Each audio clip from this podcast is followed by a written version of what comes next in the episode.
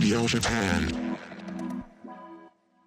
はい皆さんこんにちはハイプビーストレディオジャパン MC の高田真宙ですハイプビーストジャパンの阿部です。はい前編に引き続き、えーハイプビーストレディオジャパンの MC 担当渡辺さんが本日はご家庭の事情で収録に残念ながら参加できなくなってしまったということで今回は特別にハイプビーストジャパン編集長の阿部さんに来ていただきましたはい MC 頑張りましょう、はい、頑張りまよろしくす。お願いします。はい、早速ですけど前半の後藤さんの回いかがでしたか？いや本当にでも前半からすごい濃厚なお話を聞けて、はい。なんかでもね後藤さんのこうクリエーションが紐解けるようなお話がすごい印象的だなってそうで思いますした。ね。うん、後半もいろいろ伺っていきましょう。行きましょう行きましょう。はい、では後半もスタートですハイプビーストレディオジャパンはファッションストリートカルチャーを中心としたさまざまな最先端トレンドを切り取るグローバルメディアハイプビーストによるポッドキャストチャンネルです日本はもちろん世界でリアルに起こっているハイプなニュースをお届けしますそして今日は有楽町にある阪急メンズ東京さんとタッグを組んだ公開収録イベントカルチャーベースでの企画なんですよね。ですね、はい。こちらのカルチャーベースでは4名のゲストをお迎えして毎週土曜日に公開収録を行ってます、はい。で1回目が、えー、と大陸の岡本大陸さんで、えー、と2回目先週が N ハリウッドのデザイナーの尾花さん。はいで今回が3回目になってます。でこの我々のいる6階っていうのがガラージュ D エディット国内外のデザイナーズブランドをセレクトしたとても新鮮なフロアになっていると思います。この番組ではトレンドを深掘りする企画 What's Missing とゲストの魅力を掘り下げるディープダイブという2本の企画を繰り広げていくわけなんですが今回はディープダイブということでハイプビーストがぜひぜひお話を伺いたいスペシャルゲストをお招きしていきます。好きな季節は何ですか？夏の終わり。服は全部で何着持っていますか？50着ぐらい。最近のファッション関連のニュースで一番嬉しかったことは？2号さんが建造を手掛けたこと。マイブームは何ですか？2000年代初頭のちょっとギャルカルチャーを深掘り。自分を動物に例えると？猫。デザイナーになろうと思った理由は何でしょうか、うーん着たい服がなかった。尊敬している人は？父親ですかね本を一冊無人島に持っていくとしたら何を選びますか？スラムダンクの28巻。朝起きたら最初にすることは何ですか？うがいですね。愛されたい？愛したい？愛されたい。間が入ったから。はいでは早速ご登場いただきましょう。ヴィンテージへの愛と知識を武器に東京から世界に挑む MASU デザイナー後藤新平さんですはい MSU のデザイナーの後藤です。よろしくお願いします。はい前半パートではご活躍やコレクションについてね掘り葉掘りさせていただきました。そして後半であるこのお時間では後藤さんのヴィンテージの美学について迫っていきたいと思います。どうぞよろしくお願いします。お願いします。早速なんですけどヴィンテージクローズをこう好きになるきっかけはズバリ何だったんでしょうか？あーきっかけなんかこう地元名古屋出身なんですけど、はい。なんか近所になんか大きいセカンドハンドショップっていうか中古買取ショップみたいな。買取王国というあのへなんかえ大胆な名前の、はい、名古屋初なのかなそのお店は。ができてなんか古着屋とかそれまで行ったことなかったんですけど、なんかそれで通うようになってなんか上の方になんかボロッボロの501みたいなのがかかってて、うんはい。なんかそれがすごい最初に買ったんですけど、それのいつ何歳ぐらいの時ですか？これが14歳ぐらいの時ににでも誰もっていうかその急にボロボロの服買って帰ったもんだからちょっと親にすごい心配されて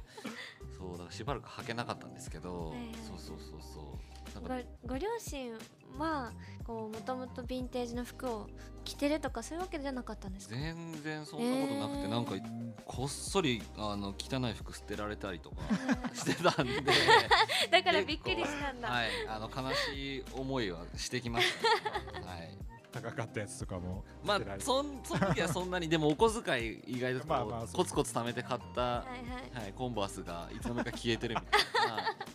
なのはありましたけどね。捨てられちゃうのありますよね。あります。ちょっと。ありました？ありますよね。私あの成人式母の着物で出ようと思ったんですけど、実家に確認してもらったらもう捨てちゃったって言わ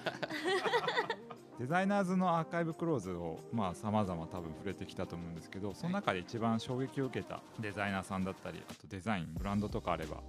教えていただけますか？具体的に言うと僕そのライラに高校卒業して、まあ、文化に通うようになってからライラにも同時に通うようになったんですけどそこでマルタン・マルジェラのなんか結構最初の頃の作品ドールコレクションと呼ばれたりバービーコレクションと呼ばれたりする人形サイズの服を人間サイズに拡大したみたいな、でそれにすごい衝撃を受けたりとかあと仮縫い仮縫いっても途中、洋服が完成する前の状態をもう発表したりとかあと裏返しのパンツがあったりとかっていうのがあって、でその時学校通いたてでなんかこう結構ルールルールみたいな感じでやってたんですよ。なんかこうじゃないといけない。縫い方はこうじゃないといけないとか、ステッチはこうじゃないといけないみたいな。なんかそれをこう同時にこうなんかなんていうのかな体感してたっていうか、制約となんかファッションの自由さみたいなのを、うん、それ割と自分の中で一番衝撃だった出来事かもしれないですね、はい、すごい貴重なあれですよねでも。そうですね。若い方って結構今検索すれば何でも出てきちゃうから結構実物見たことないまんま取り入れたりとかあるじゃないですか、ね、それをあの解消できるっていうのはなかなか環境としてはすごいいいのかな。うん。やっぱ直接見た方がいいんだなってまあ直接見ることをお勧めしたいですね。なんかこれからそういうのを目指す人とかっていうのは、うん、学生さんとかも。そうですね。できる限りねうん。実物を見れた買えないにしても、そうですね。見れた方がいいのかなっていつも思います。思います思います今まで膨大な数のヴィンテージクローズと触れ合ってきたと思いますがその現代の服作りと昔の服作りの決定的な違いって何か感じるとこありますか？昔の服っていうのをちょっとどこに定義するかによるんですけどそれを割と何て言うのかな評価されてるヴィンテージとかっていうことにするんだったらやっぱりなんか目的がこうはっきりしてる洋服が多いっていうかなんか何のためにあるのかって、まあ、このポケットが何のためにあるのかとか何でボタンが、ね、糸じゃなくてテープで縫い付けられてるんだとかなんかそういう意味なんなんでこの服が存在してるかみたいなのがすごい明確なものが多いなと思いますね。今はもっとやっぱりそんなにこうなんていうか、はいはい、機能機能してないんでだからもうもうちょっとまあ今の方がある意味自由なんですけどそういうなんか、うん、昔のそういう意味のあるプロダクトにはまあ惹かれるものありますよね。やっぱりそういう思いで作ってるからこそ後藤さんのコレクションからそういう、ところがやっぱ伝わってくるだろうなっていうのはすごい思いますね。やっぱその芯のあるというか、意味を持って作ってらっしゃるっていう部分。そうですね。なんかそこはやっぱ意識してますかね。実際にこうそうやって見てこないとやっぱ分かんないですもんね。比べたりとかもできないですし、うん、その動画でもおっしゃってたそのコレクションの中でこう男の人だからこうとか女だからこうとかっていうそのジェンダーの考えとかも、まあ、最近は割とフラットにはなってきてるなってすごい思うんですけど、まあ、まだなかなかそういうやっぱり服っていうのってこう性別って結構分けると思うんですけど、まあ、私も普段からメンズもすごい着るんですけど、やっぱりそういうのがミックスすることで楽しかったりとかもあるのでけどそういうところでこの人の性がとかじゃなくてそのみんなオリジナルのジェンダーがあるっていう話をされてて、はい。はい、でそういう性も時代もフラットに考えてる後藤さんならではのこうデザインで心がけていることは何でしょうか？まずまひるさんちょっとリサーチがすごすぎて。そんなことないびっくりしてるんですけど。ありがたいいやいやいやいや。ありがとうございます。そうですね。心がけてることなんて言うんだろうななんかちょっと難しいんですけど、結局優しさかなと思ってて、僕の中でデザインっていうかその相手のことを考えるっていうかなんか誰か傷つけたりとかなんかそういう洋服は絶対作りたくないし、むしろ誰かの味方になれる洋服を作れたらいいなと思ってるんで、まあ、ジェンダーみたいなことをこう強く意識して作ってるつもりはそんなに逆に意識すると多分うんと逆だと思うんで、うん、そのジェンダーを意識するって、うん、だからまあそういう配慮っていうか、うん、なんかこう見えない思いみたいなのはあの全てのアイテムに込めてるですね。うんうん。うん。そうですね。最初にやっぱり見た時もこう作り手の人の思いがすごい気になるブランドだなってすごい思ったので、かそういう話すごい聞けてすごいあの嬉しいです私は。はい。なんか多分き着てる人にもそういうのがねきっと伝わってるんじゃないかなって思います、そうですよそうですね。伝わってるといいですよね。いやなんかきっと伝わってます、はい。まだ届いてきてないですけど。でも SNS とか使ってると直接こう服着てますよって。ああ声めっちゃありません？そうですね。ありがたいことに、ねまあまああの実際すごいそういうところまで見てくれてるお客さんって多くてうん。なんかびっくりしたのがインスタで公式のインスタでなんか質問みたいなのを受け付けたことがあって、はいはい。はいなんかその時になんかどういう思いで作ってるんですかみたいなのをすごいこのアイテムはどういう思いでみたいなのをすごい聞かれることが多くて、うん。あんまりこう普通のブランドだったらそういうこと起きないよなみたいな風に思ってるんですけどなんかそれがこう積み重ねてやってきたことのうん。良かった部分かなと思ってますね。なんかそういう思いがね気になるアイテムがそれだけね、多いってことですよねでも。そうですよね。こう昔からヴィンテージが好きでそのルーツにお持ちでうん。でこういろいろこうそういう服に対してとかそんそのもうファッションっていう存在に対して考えてると思うんですけど時代を超えてこう大切にされていく服の定義とかってどういうふうにお考えですか？それも結構難しいんですけど。すごい硬い真面目なそうっすよ質問ばっかりになっねちゃって。そうっすよね。真面目会真面ここんな感じですか？大丈夫ですか？目いやあのお願いします。大丈夫ですか？大丈夫です。これもなんか2つ2種類あると思っててそのなんかブランドとして作ってる洋服と例えば手作りの洋服ってうん。ちょっと全然違うものだと思うんですけどもしブランドの洋服で言うとその時を経てもっていうのって割とそのブランドがこう一貫してる哲学みたいなのをはいはい。洋服一つで感じ取れるかどうかっていうのがだからさっきこう言ってた優しさみたいなのとかが伝わるみたいなことだと思うんですけど、はい。なんかそういうブランドが一貫してる哲学が見えてくるかどうかっていうのとあと当然クオリティが高いっていうことがある。で意外となんか残ってる服って意外とこのその時代を象徴するものが多かったりすると思ってるんですよ。なるほどなんか僕が見てきたそのライラで見てきたものとかってやっぱり一過性かもしれないけど評価一度されたうん。その時代を象徴する強さがあったから残ってると思っててベーシックな服ではないっていうか、うん。僕の中では、っていうのがありますね。まああと手作り的な洋服も同時に時を経て愛されると思うんですけど、はい。もうそれはもうなんか愛愛があるものははい愛で愛から生まれたもの例えば子供のために作ったとはいか、はい恋人のために作った服とかっていうのは絶対こうこ思いがこもってると思うんですよね、うん。い意図にまでっていうか、うん。そうですよね。そうそういうものはね手にした時にやっぱそういうの多分感じますもんね。感じると思います。なんか人間って。だからそういうものは、うん、残る服なんじゃないかなって思ってますけどうね、ん。ねそういう意味でいくとねさっきの優しさを込めたはい。服もうん。この先大事なポイントですね、ポイントですよね。はいうんそれでずっとこう大切にされていくブランドなんだろうなってすごい私も思いました、はい。大切にしてください。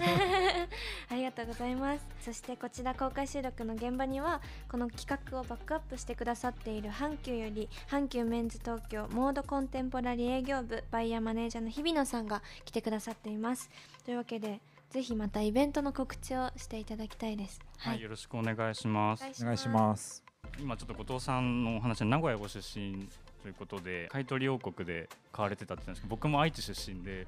買取王国行ってたんでちょっと勝手にテンション上がってたんです。本当ですか？知ってますか？安部いさんや知らないです。やっぱ東海地方にしかないんですよね。すみませんちょっと話がずれてしまってちょっとあの阪急の方から告知の方をさせていただきます。はい。えっと4月の6日から4月の12日までの1週間。えっと、阪急メンズ東京が行っている学生プロジェクトとして、えっと、今回バンタンデザイン研究所にご協力をいただいて学生さんの皆さんが今年3月に発表した卒業制作の作品の、えっとポップアップイベントをこちら6階のガラージュ D エディットのイベントスペースベース6でにて開催を予定しています、実際に僕があのバンタンさんの卒業コレクションのショーに参加して審査員をちょっとさせていただいたんですけど、えーはい。なんかもう本当に学生の皆さんの集大成というかあのエネルギーのあるうクんリエーションを見ることができてすごく楽しかったんですけど、うん。このイベントの前の週には館内各所にですね先行で展示も行う予定になっているので、えー。ぜひあのそちらも合わせてたくさんの人に足を運んでいただければなと思っています。そうですね、はい。こちらもワクワクするイベントになっていますのでぜひ皆さんにもいらっしゃっていただきたいですね。はい。というわけでまた後藤さんにいろいろお話を伺っていきたいと思うんですけどあでも名古屋出身じゃないですか、はい。はいで東京に来たタイミングは文化服そうですね。高校卒業し留てうん18の時に来ま学した、いうん。結構最初から馴染みました？や全然馴染まなくてもう水が合わないなと思って東京の。水？飲む水ですか？なんかこうは肌荒れるなみたいな。あー。そういうことか。合わないなみたいな感じでしたね。あとやっぱ名古屋にいた時はなんか自分が一番イケてるって信じ込んでたんではいはいはい。やっぱ文化とか入っちゃうとなるほどなるほど。みんなとんでもないのがじゃないでうん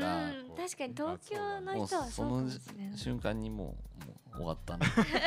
水合わないってめっちゃ面白い。帰ろうかなってえでも学校で結構みんなすぐ仲良くなるんですか？なりますね割と、でもそれこそさっき話したなんかファッションイベントみたいなのあがはい。頻繁にあったんで、はいはいはいはいなんか本当にクラスの子だけじゃなくて、うんうんなんか全然学年違う人とか科が違う人とかもすぐ仲良くなりましたね、うんうんうんうん。そうかもう共通のものがありますもんね。そうなんですよね、それが大きいかもしれないですね。いや本当そうなんですよ。なんか私もピアノやってるんで、うん。ボストンの音楽の大学にちょっと短期で行ってたことがあるんですけどうん。もう音楽一緒にやるまでは話は聞いてくれないとか人種全然違うと、とかもあって怖って思ってたんですけど。共通の言語があそうるとなんですよ音出すととかやっぱりそういうのってああるんですよね。大事ですよね、うん。そうやって一回演奏してみて急に仲良くなるとか。そうですそうです。やるじゃん一回セッションしてそしたらもうすぐ仲良くなる、めっちゃいいっすね わかりやすいいいっすね。確かに。いいっすね。そうなんですよ、うんそうですね。でも東京だけじゃなくてうん。海外からインスピレーションを受けるってこともすごいあったと思うんですけど、うん。最近なんだろうなそれジャンル含めずなんかどういうのが刺激になってるとかってありますか？僕割とその街普通に歩いてて普通になんていうのかなおしゃれしてる人とかじゃなくてなんか本当におじいちゃんとかうん。おばあちゃんとか工事現場の方の服とかなんかその人のなんかししわの感じとか汚れの感じみたいなそういうのが前から好きだったんですけどなんか今よりこう気になるようにうん。なっててうんでなんか一方であとちょっとメタっぽいこともちょっと気になってるというか、うん。非現実的なことも気になってて、なんかちょっとそういうそうですね。でもどっちかというと日常からうんこうピックアップすることが多いかなと思いますね。なんかその方が結構リアルだったりしますよね、そうですね。結構おおじいさんとか取っちゃいますね。あのスニーカーのブランドで結構、はい。なんでしたっけ？えっとヴィンテージ加工みたいなのが今流行っててん。なんかあのボストンのそれこそボストンの街ではいおじいちゃんの履いてるボロボロのやつをモチーフにしたっていうのがへーなんか去年出てそれすごいヒットしてましたやっぱその計算されてない なんかそういうのある味みたいなのがやっぱあるっすよね。なんかそれをちょっと計算してやりやってみたいなっていうのはあるんですよね。結構日常からインスピレーションを受けることが多いが多いですね。なんかうーんうんなんか例えばこう人とかでそれこそもうきっかけになったとかこうファッションのことですごい学んだ人とかっているんですか？誰とかっていうのはあんまりなんですけど、はいはい。結構僕その「スラムダンクと迷ったのが山本耀司さんの「マイ・ディア・ボム」っていうあの、本があるんですけど、うん。まあ、自伝的な感じなんですけど耀司さんの服がっていうよりはなんかその哲学みたいなところ、うん。なんかこうなんていうの割と反反骨的なところっていうかこう現状を打破したいみたいなエネルギーみたいなのはなんか洋次さんから割と僕なりに解釈して。やってる部分はあるかなと思いますね。あんまりまあ洋服はそういう感じじゃないですけどなんか割とそういうマインドではあるかもしれないですね、うんうんうん。でもやっぱり影響を少なからずもこういろいろ受けながらもなんか結局自分の信じてるものうん。とかをやっぱ大切にされてるんだろうなってすごい思いました。そうですうん。ねうん。それが一番大事だなと思いますね。やっぱこうこっちの方がなんか受けるんじゃないかなとかうんすごいうん考えるじゃないですかうん作る人とかって、多分。うん。ビジネスにしてる以上はね、うん。そういうのも多分。そういうのって伝わってくるなっていう服からもやっぱうりん。え逆にああります？そういうふうに思うこと。あもうめちゃめちゃあります。作ってます作ってると、はい。うんでもやっぱいいところは盗もうとかうん。思うじゃないですか、うん。いろんな人の作品とか見て聞いたりとか。うん。でもなんか自分の昔から好きなルーツとだったりとか、かっこいいって思ってるものを信じてやってた方が気持ち的にもなんかやっぱ後悔しないみたいな部分はすごい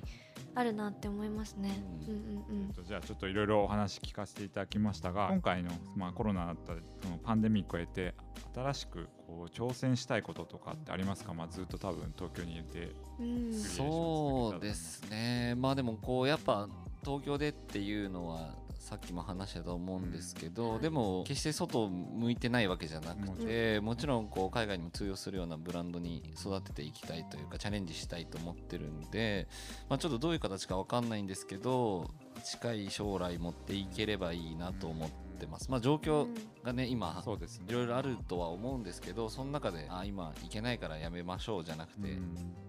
けないならじゃあどうするかなみたいなところをちょっと新しい形とかで持っていけたりしたら面白いかなと思うんうんっているので、あの助けてください、あ我々のグローバル展開してる。よろしくお願いします。ご相談ください。お願いしますパーティーも開いてあパーティーももらって。パーティー。それもそうですねちょっとやってほしいねまあちょっと落ち着いたらなると思うんですけど、うんなんか若い世代とかやっぱうんハプニングをもハプニング。求めてるとか知らないかもしれないなと思って。知りもしないんでしょ確かにそうっすよね。体感してないから。そうなんですよ。ねなんかそれをぜひやりやりましょう。やりましょうか、はい。はい、ありがとうございました。あのもうちょっとお時間ということで、はい、後半もありがとうございました。えー本日のゲストは MASU 後藤新平さんでした。ありがとうございましたありがとう。ございましたありがとうございましたえー次回はアトモスディレクターの小島博文さんがゲストとしてご登場いたします。皆さんこちらもチェックしてください。ありがとうございました。あありがとうございましたりがとうございました。